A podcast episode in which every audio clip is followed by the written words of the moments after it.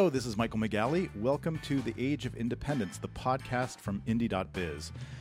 I hope that everyone's doing well and that you and your loved ones are safe and healthy in this difficult time.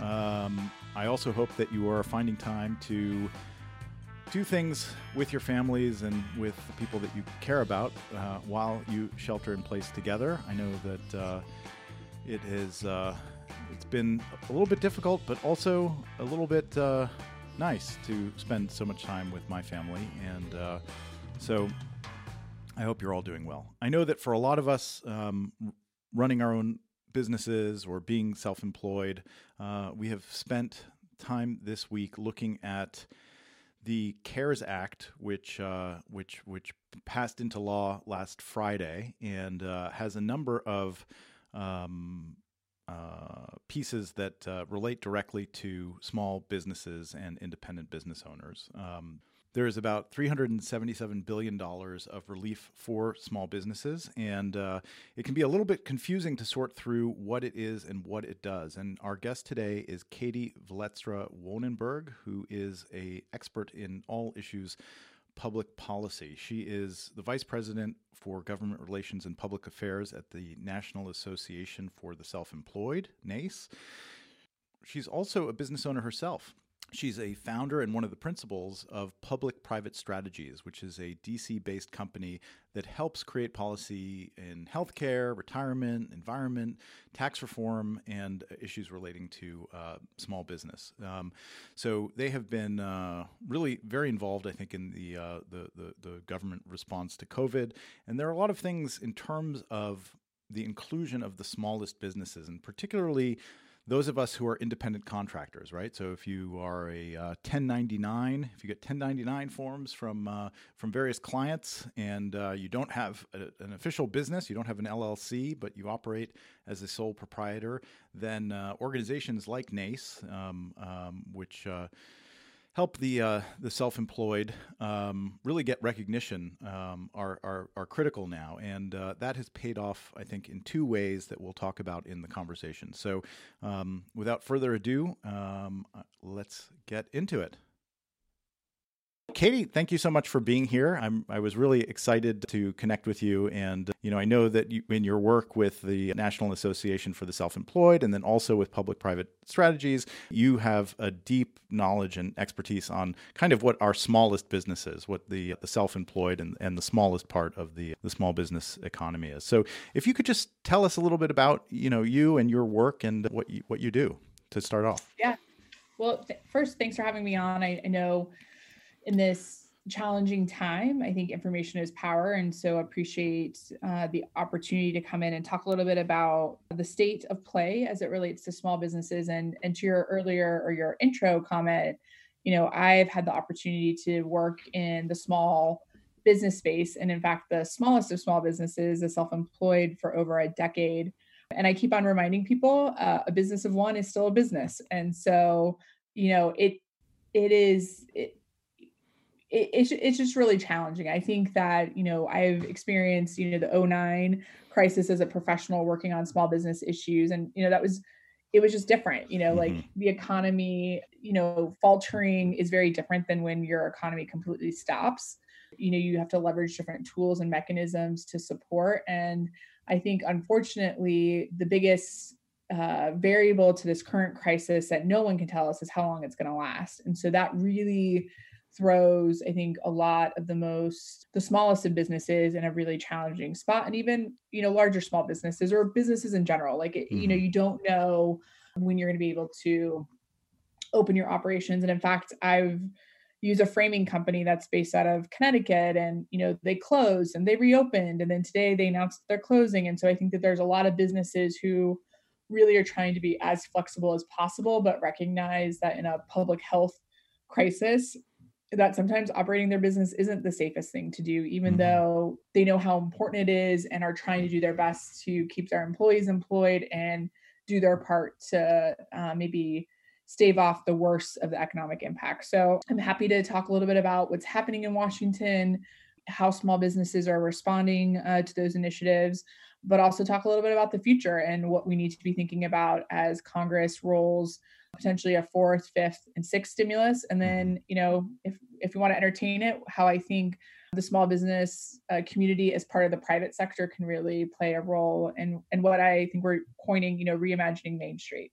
Can you give a, a, little bit of a sense of who are the self-employed and what's the difference between being self-employed and being a small business owner? Because I think, you know, in terms of the sheer numbers, it's it's always illuminating for people to understand what the economy looks mm-hmm. like at that level. Yes, so, so that's actually the numbers are an interesting question because one of the biggest challenges that we've had is that you know the federal government is the biggest collector of data. And in my estimation is always about 20 years behind in that mm. data collection. But roughly from irs filings and other business documentations there are roughly 27 million self-employed americans. There's another big part of the population that is your your gig workers your shoppers your deliverers your uber drivers your lyft drivers those types of things and those rough estimates are about 6 million people are participating in the gig economy so you're really looking at 30 plus million people in in one way or another or are are self-employed or have self-employment as a uh, a revenue income. Mm-hmm. Some of the challenges, especially with the gig numbers, is that you know there is a possibility that they're actually fully employed or that they're independent contractors in another way. So I think it's safe we can say there's about 30 million people, if not more. But it's it's it's hard to determine who is a traditional self-employed, and I'm using air quotes that no one can see, but you know someone who is started a business and is maybe a graphic designer is a doctor uh, most you know most health uh, doctor practices are actually the doctors are individual self-employed and they make up the practice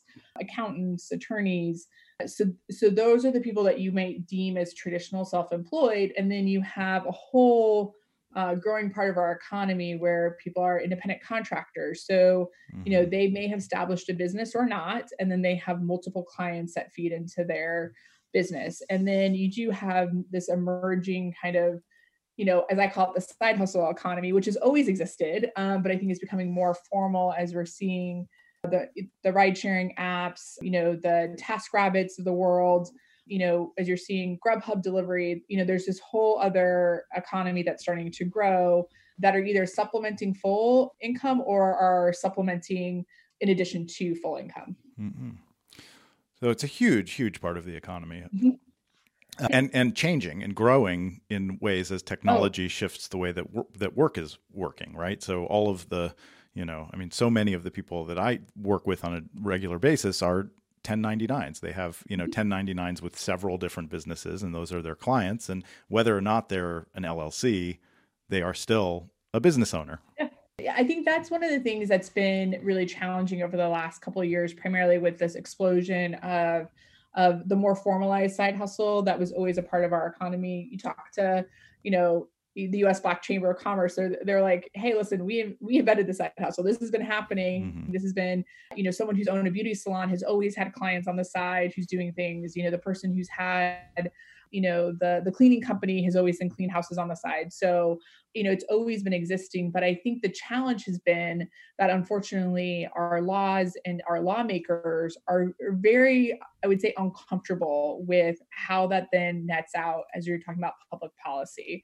So you're seeing it ha- you're, you're seeing some very interesting things like california with their legislation last year that's really trying to in my opinion, make gig workers work employees. And that's not necessarily how the system is being set up. And it's not necessarily how it's going to be able to evolve. But, you know, there are challenges because, you know, in your case, you know, we're, we all know people who have made the choice to be 1099 or independent contractors, but we also have heard the stories of companies that have you know move their workforce from employee employees to independent contractors you know for a whole host of reasons and usually cost savings. And so it's challenging because i think there is i, think it's maybe a, a generational divide about like how people perceive work and how they want to work and what they think the benefits that should come from working. And then i think you have a, a very and, I, and this is not generational. I think you have a whole swath of the workforce that is just very interested about innovating and how they do work and why they work. And so it's just I think there's some tension happening here. Mm-hmm. I think that one of the things about about that is that it makes I mean, people who are independent are vulnerable to this kind of economic shock, but then the ways in which they're vulnerable are diverse, as diverse as, as, as, as they are, right? So, could you talk a little bit about that vulnerability and why it is such a challenge when policymakers are looking at, you know, something like this? What are we calling it? It's not a bailout, it's a recovery uh, stimulus. Yeah, recovery program. recovery, recovery program. So I think that there actually needs to be acknowledgement that regardless of where you're working, everyone's very vulnerable. I think the statistics are out there. I think that there some people will debate if it's four or six hundred dollars, but basically a huge majority of Americans cannot afford a, a, a fiscal crisis anywhere between four and six hundred dollars. So mm-hmm. already we're dealing with an incredibly challenging situation where you know families uh, across the spectrum uh, uh, are are very vulnerable. And then you take this population of people and if you want to just you know the, smallest of small business owners who are most likely very dependent on another business supporting them. So as soon as um, you can have diverse clients you can be diversified up to the wazoo of multiple income streams but what is happening now is you're just seeing the domino effect. You know in some cases i think businesses are trying to you know, just cut wages 50% to try to maintain that. In some cases, they're cutting their independent contractors first before they cut their employees. And so you can be as prepared as you would like to be. But I think what we're seeing is that we are all so grossly unprepared for what is happening in a global pandemic that has literally shut down our global economy. And so I think, you know, the government you know, ironically, in some ways, is really trying to step in, but I don't think that they have their handle on the magnitude of how this is going to impact primarily that that self-employed independent contractor population. Now, I will say for the self-employed and independent contractors to be included in the recovery programs that have been put out thus far is a huge win mm-hmm. because previously they're kind of like the unrecognized part of our economy even though they're a massive part of it. They're a massive part of the small business overall community. They have actually traditionally been completely excluded from accessing programs, including unemployment insurance. So we're in a different spot or a different place in that recognition. So let's take that as a win. But there's always the but of, you know, 350 million, a billion dollars to support all small businesses is just not going to be enough. And I think mm-hmm. everyone is very concerned that you know the Treasury and SBA announced basically two different dates that people can apply for the payment protection program loan and that by the time uh, you know you get to april 10th the money will be gone and people are really going to be um, desperate to figure out what to do and so i yeah. think that desperation of course does not lead to good things but um, at the end of the day i just you know yeah we got to take it and we got to work towards some solutions right so that's the two different dates of this friday small businesses and and they're really saying specifically small businesses who have an ex, who have a, an existing relationship with a 7a lender right and those 7a yeah. loans those sba loans are, are on average almost a half a million dollars so yeah. these are not microloans, even though it is the Small Business Administration, right? These are these are fairly large businesses because SBA is 500 and less, except in some cases yeah. where it's actually a thousand or more than a thousand for for yeah. certain industries, right? So well, so then April 3rd is for those businesses, and then April 10th is for independent contractors, right?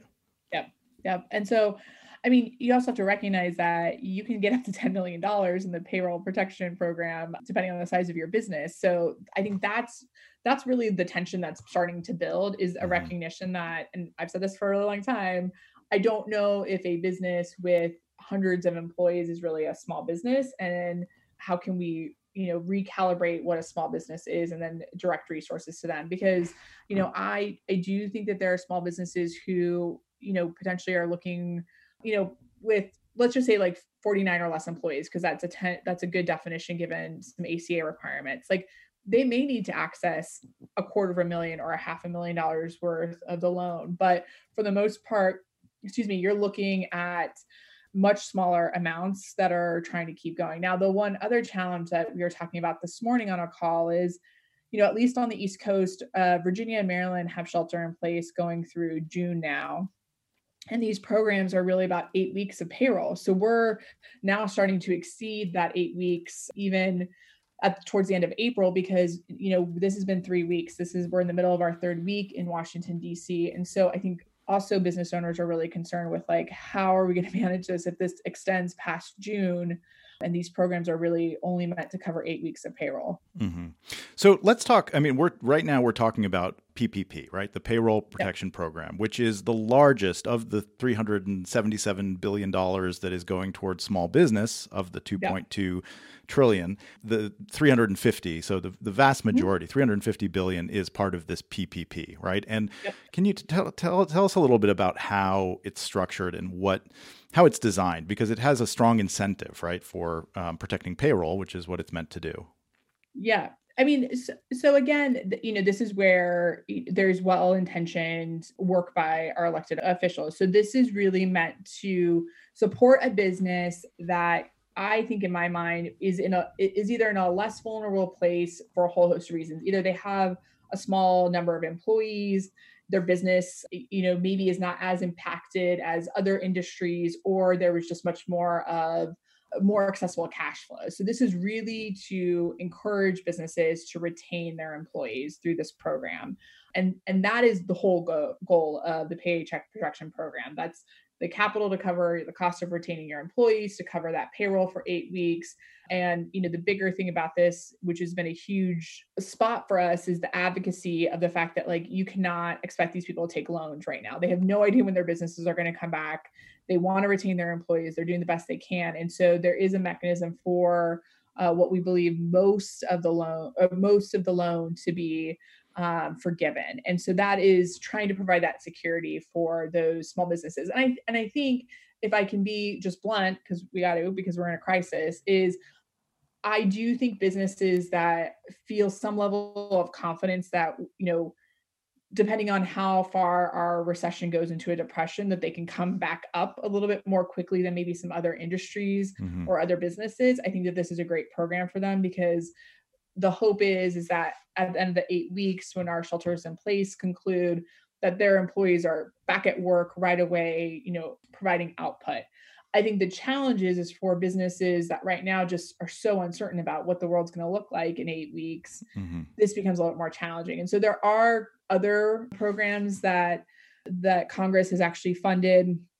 including the Emergency Economic Injury Grant Program, which is is like truly a small infusion of cash. So if you need ten thousand dollars, and and this is probably for someone who has one or one and a half employees or has a business that you know work is continuing but maybe you've lost some clients but you feel some level of comfort in the fact that like you're going to be able to keep the work going you can um, apply for that grant and that grant is completely uh, forgiven got it in terms of the the incentives and the way that PPP is set up for that, you know, for the loan essentially to become a grant, right? So you can apply for as much as two and a half uh, months of your average mm-hmm. payroll, and that is a, a loan that if you can then show that you use that loan in order to continue paying people, that you would for at least two months and I think 75% of what the average wages were that you were paying before the crisis, that that, that, that loan is then forgiven.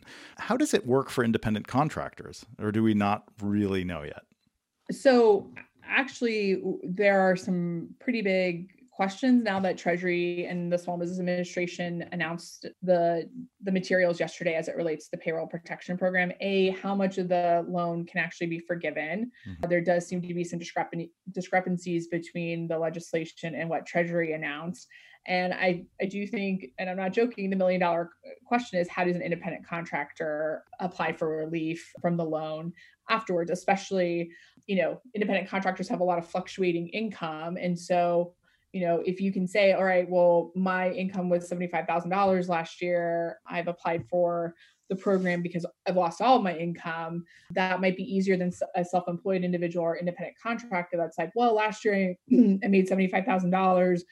I've lost $25,000. You know, how is that going to be treated given that they are having income coming in? So there, we actually just sent a letter uh, to the Department of Treasury and SBA asking for some clarification because I, I think the biggest concern and what we're hearing just in the short hours since the materials were released is that people are even now more hesitant to take this because they're scared. And to be frank, you know, the unemployment benefits are pretty substantial and I, i'm not i'm not being critical of that. And so i think a lot of independent contractors or self-employed are really thinking like perhaps i just need to shutter my business and go to the unemployment route because this is just too complicated and I don't want to be holding the bag of even a $50,000 loan at the end of this crisis. Right, right. Yeah, because the last thing you want to do is take on debt right now and then, you know, you you you get the money and in in a few months like in the summer when when you know you you go to get the you have to reapply to have have this forgiven, right? So there's a process then of of proving that you've maintained payroll, but you know, if you don't actually have payroll, because you're right. paying yourself, then how do you how do you how do you do that? Well, and it, and it goes back to like the top of the conversation is I think that they're trying to do the right thing, and I'm saying they being uh, Congress and the departments, but I think that there's again that fundamental lack of understanding about how independent contractors or the self-employed work mm-hmm. and so they're trying to put like a square into a round circle and i am concerned that because there's not clarity right now that when you know other people within the department start processing you know the applications for relief you know they're going to start making judgment calls that are different. And so it's it, it's super challenging and guess what? At the end of the day this this bill was passed on friday. You know to their credit treasury got something out yesterday before close of business. So that is pretty that's pretty miraculous. Mm-hmm. i get it there's a lot of uncertainty and i know that there's continued concern about how this will how the self-employed and independent contractor community will benefit but you know we've asked we're asking questions we're trying to get those answers and i you know have to say i, I totally get people being not just freaked out but just you know incredibly concerned about their economic future mm-hmm. can we talk a little bit about the unemployment you know so obviously last week we had shocking unemployment numbers. Uh, yeah. You know, sort of not just record setting, but but but record setting yeah. in in a pretty conclu- conclusive way. Historically, the self-employed have not been um, eligible for unemployment. One of the other lovely advantages of, of of of being self-employed, but that's changed now, right? I mean, this is this is huge. And again, I know that there's so many people out there who want to keep their business going. You know, that want to figure the right. Like, here's the thing, like self-employed people are like by nature entrepreneurs. So mm-hmm. they're like bootstrap people who are like i'm gonna figure this out. I'm gonna like you know charge through you know those wins and figure it and, and get to a point. Here's the thing it's like we're so there's the two you know but we're also fighting the tsunami that's coming at all of us. So one of the acknowledgments in this bill is that there are self-employed and independent contractors that you know are unfortunately not going to be able to outrun that tsunami and so including them in the unemployment benefits is like a huge, huge thing. Because here's the thing: the self-employed have always played it paid into unemployment benefits. They've just never been able to access it. And so, you know, there is a recognition that as you know, you you pay all your payroll taxes as both the employer and the employee. And so for the federal government to recognize that they can and should be eligible this is great. So I think that what is it? They're eligible for up to 39 weeks. And then through you'll get an extra $600 for the first 16 weeks. So that is a pretty, I, I think, I want to use the word generous, but in a respectful way. I think that's a it's a really great benefit for someone who, you know, again, just saw their business completely get wiped out from underneath them. And, mm-hmm. you know, again, because I think the self-employed or entrepreneurial, like eight weeks could provide them the time to get their feet back under underneath them, to put a plan in place to figure out when they could either restart that business or a new business. And so it is pretty um, exciting for them to be included. And I know again that it's a benefit that they've been paying into for as long as they've been self-employed. And so, you know, as I see states are trying to figure out how to incorporate such this this new large population of people, mm. I do encourage the self-employed who may be needing to access this benefit to really get their documentation in order, you know, to familiar, familiarize themselves with their state's unemployment process because there are things you have to do to access the benefit and to make sure that you're ready to go when your state launches their application so that you can start receiving those benefits. Because the states will be launching unemployment applications differently for people who are in this category. Yeah, I, I get. I my understanding is that some states are going to try to do it all. I think some other states who maybe are a little bit more sophisticated as it relates to unemployment, and traditionally those are your states who have had a lot of disaster, like Texas, you know the Gulf Coast because unemployment tends to be a, a tool that's used after disaster may um, be able to to widget it all together. But I do think some states are going to try to separate just for clarity and understanding. Mm-hmm. But I would just start being really cognizant about checking, you know, the the Department of Labor page or workforce pages, depending on who handles the program in your state, to figure out what you need to do to prepare to apply. Mm-hmm. The other thing that I'm sort of counseling people is also as you know to get ready for PPP that you know getting that documentation in order in terms of you know your previous year's tax returns and and any kind of like uh, partnership agreement there's a lot of documentation that needs to be prepared before april 10th or yeah april 3rd. it was yeah um, i always Depending. kind of joke that I, I feel in some ways either you're a small business owner who's horrible at paperwork or you're a small business owner who's really good at paperwork. Mm-hmm. And so I definitely think as a potentially way to distract yourself is to really make sure that you are all those documents are together and that you do have a really good track record of what your payroll has been or what your income has been so that as you do look to apply to the programs that you're also not under or over requesting the funds that could support you and then you have to be diligent about the paperwork trail that you create uh, if you receive one of the the payment protection loans or any other of the government programs that are being offered right now so that you can make sure you're protected and covered. So i think that's a really big piece. And i know that tax filing has been extended but i think most people were somewhat in a position to to file on time for april. And so i also would encourage people if they are ready to file to file because i think that will also help from a paperwork perspective. You have like a definitive like i filed my taxes even if it's after the deadline but within the month of april to do that. So i would encourage people not if only you need to take the delay because of the impact of your business and things have changed dramatically although you don't have to pay your quarterly tax filings i would try to file as soon as possible yeah, I think that's good advice.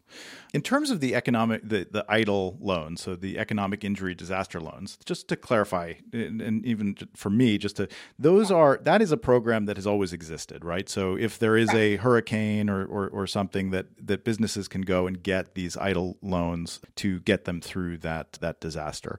That program has been enhanced now by these emergency economic injury grants, which are, if you apply for an EIDL loan that you then receive this and it's not a variable amount it is $10,000 that the small business can will uh, allegedly get within 3 days. I've heard that that's maybe not happening quite the 3 day window is is is is not there yet. But is there anything else about that that i'm missing or yeah, I mean, the one thing that I would say for individuals to consider is between the Paycheck Protection Program and the EIDL program is to really think about which one would suit you and your business best. I think that there's there's some thought, and again, I'm not an attorney or, or a lawyer, so of course you should always consult with your with your professionals on this, but there is some thought within the small business space and, and primarily the self-employed space that the EIDL uh, grant is actually the way to go over the payroll protection.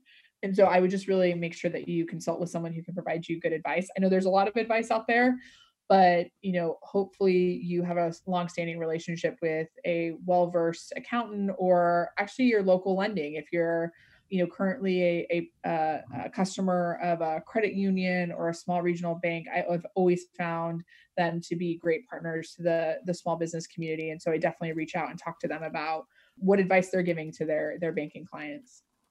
So when we talk about 2.2 trillion dollars right we're like oh okay that should cover it. You know like i know uh, it's bad but you know that that should be enough. But it seems like when you know certainly looking at the 300 and some odd billion dollars that we have relative to small business. And and by the way, in food and, and hospitality, you, it's actually 500 businesses per location, right? So, so it's not even just small businesses plus all the independent contractors.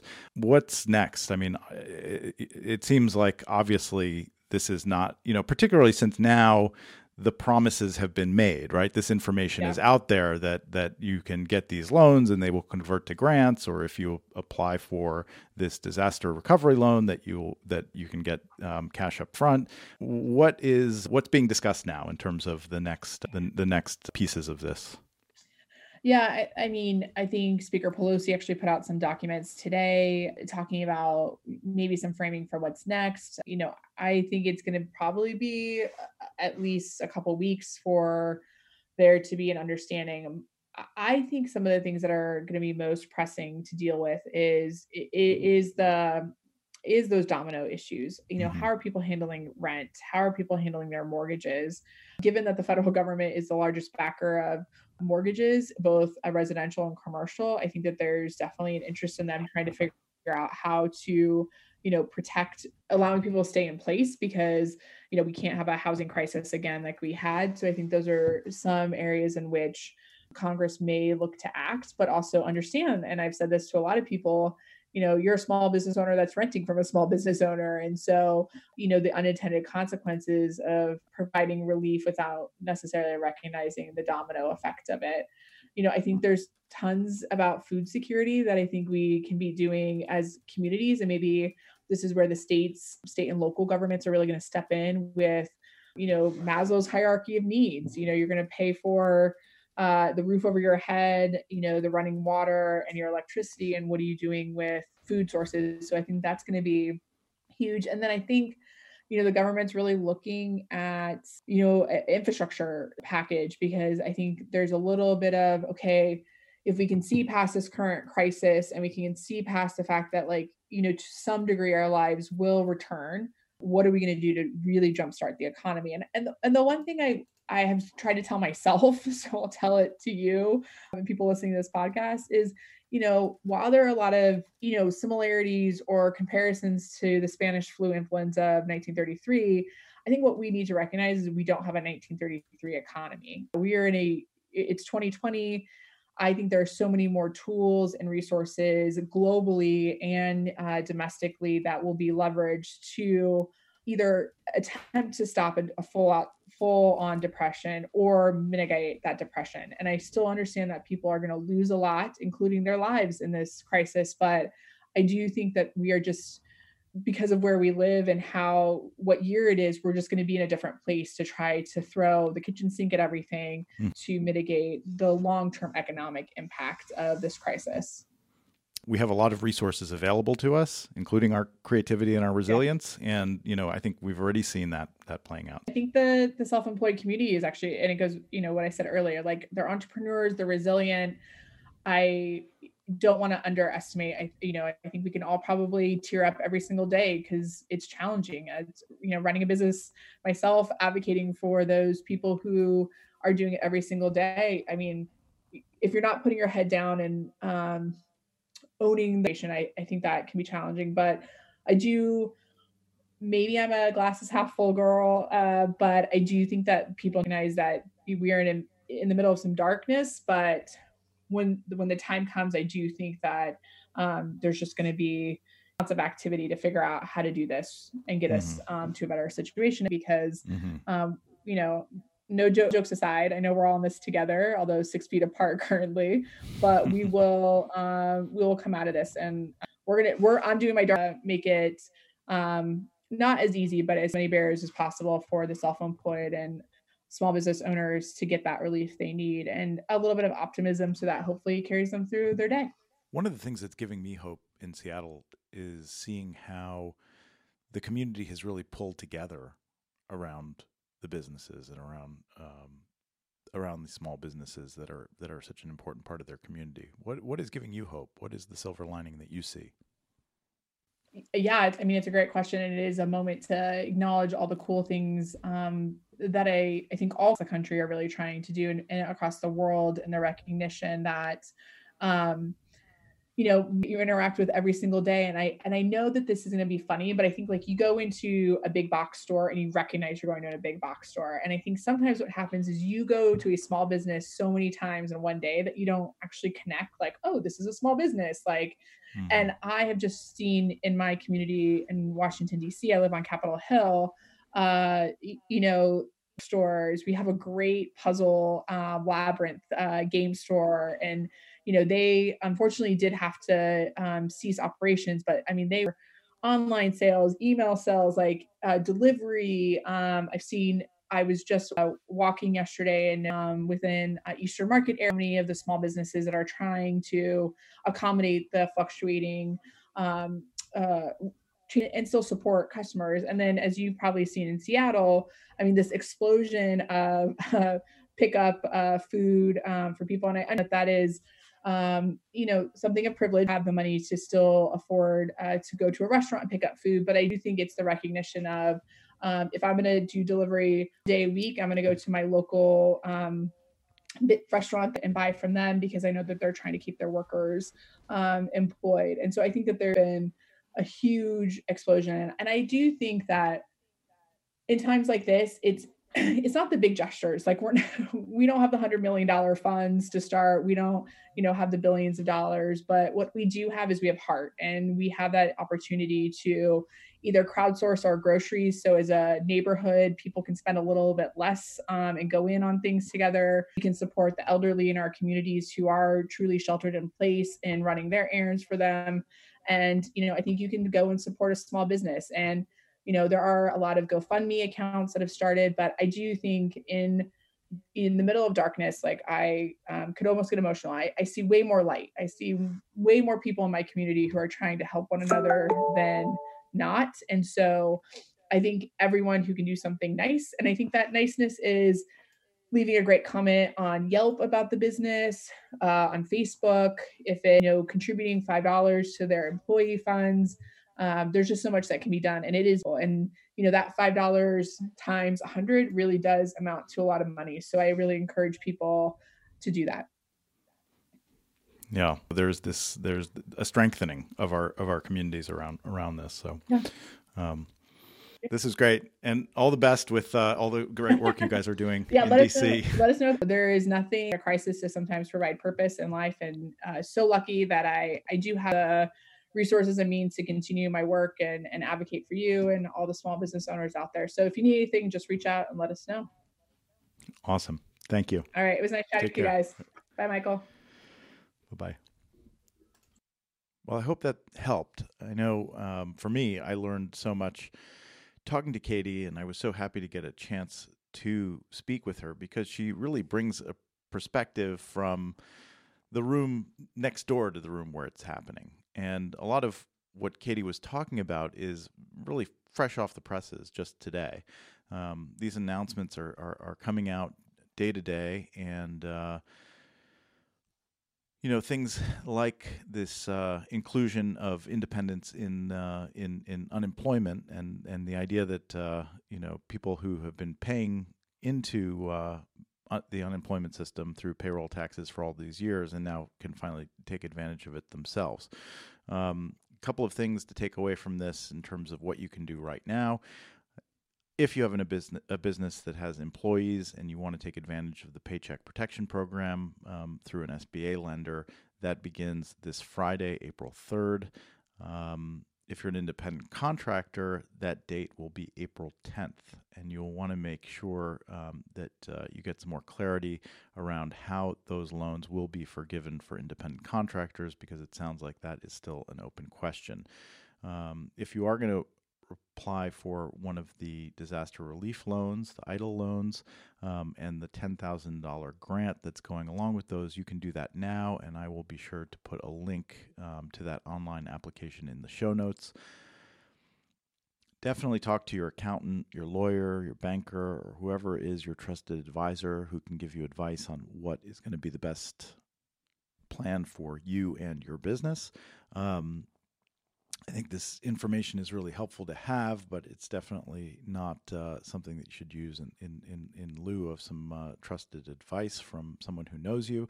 Um, also, you're going to want to make sure to pull together all of your recent uh, tax returns and other information that shows that you are and have been a going business concern. Um, finally, I thought it was great advice to file your taxes as soon as possible. Um, and uh, even though the deadline has been pushed to the summer, um, it's uh, going to help as, uh, as, as as all these packages come through. Um, again, I hope that this was a helpful conversation. Um, we have a number more scheduled in uh, in in the next couple of weeks that are all going to be focused on things that you can actually do right now um, um, to get through this difficult time. So in the meantime, stay safe um, and uh, and take care of yourself. You know, you are. It's a it's a it's a difficult time, but uh, we all have to make sure that we're taking good care of ourselves. All right.